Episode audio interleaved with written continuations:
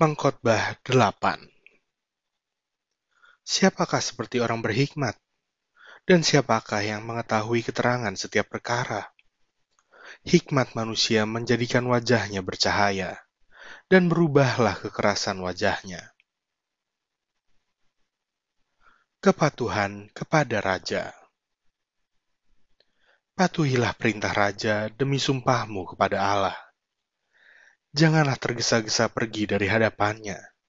Janganlah bertahan dalam perkara yang jahat, karena ia berbuat apa yang dikehendakinya.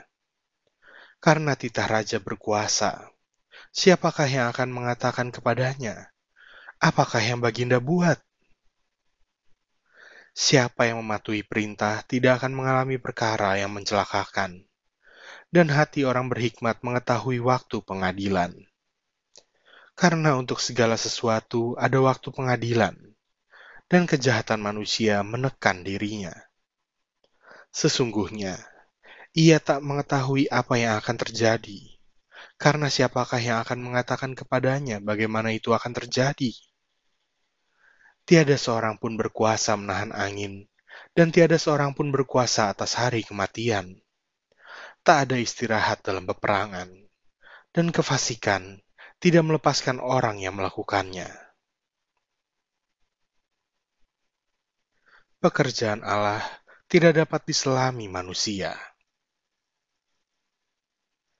Semua ini telah kulihat, dan aku memberi perhatian kepada segala perbuatan yang dilakukan di bawah matahari, ketika orang yang satu menguasai orang yang lain hingga ia celaka.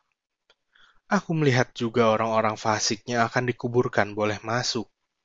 Sedangkan orang yang berlaku benar harus pergi dari tempat yang kudus dan dilupakan dalam kota. Ini pun sia-sia. Oleh karena hukuman terhadap perbuatan jahat tidak segera dilaksanakan, maka hati manusia penuh niat untuk berbuat jahat. Walaupun orang yang berdosa dan yang berbuat jahat seratus kali hidup lama, namun aku tahu bahwa orang yang takut akan Allah akan beroleh kebahagiaan, sebab mereka takut terhadap hadiratnya.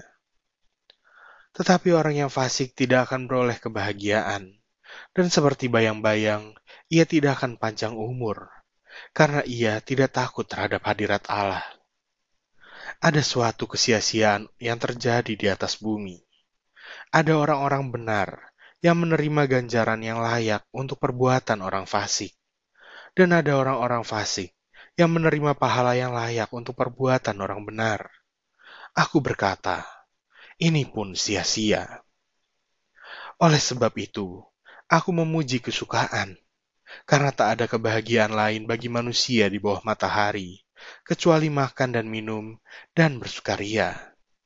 Itu yang menyertainya di dalam jerih payahnya seumur hidupnya, yang diberikan Allah kepadanya di bawah matahari ketika aku memberi perhatianku untuk memahami hikmat dan melihat kegiatan yang dilakukan orang di dunia tanpa mengantuk siang malam, maka nyatalah kepadaku bahwa manusia tidak dapat menyelami segala pekerjaan Allah yang dilakukannya di bawah matahari. Bagaimanapun juga, manusia berlelah-lelah mencarinya, ia tidak akan menyelaminya. Walaupun orang yang berhikmat mengatakan bahwa ia mengetahuinya, namun ia tidak dapat menyelaminya.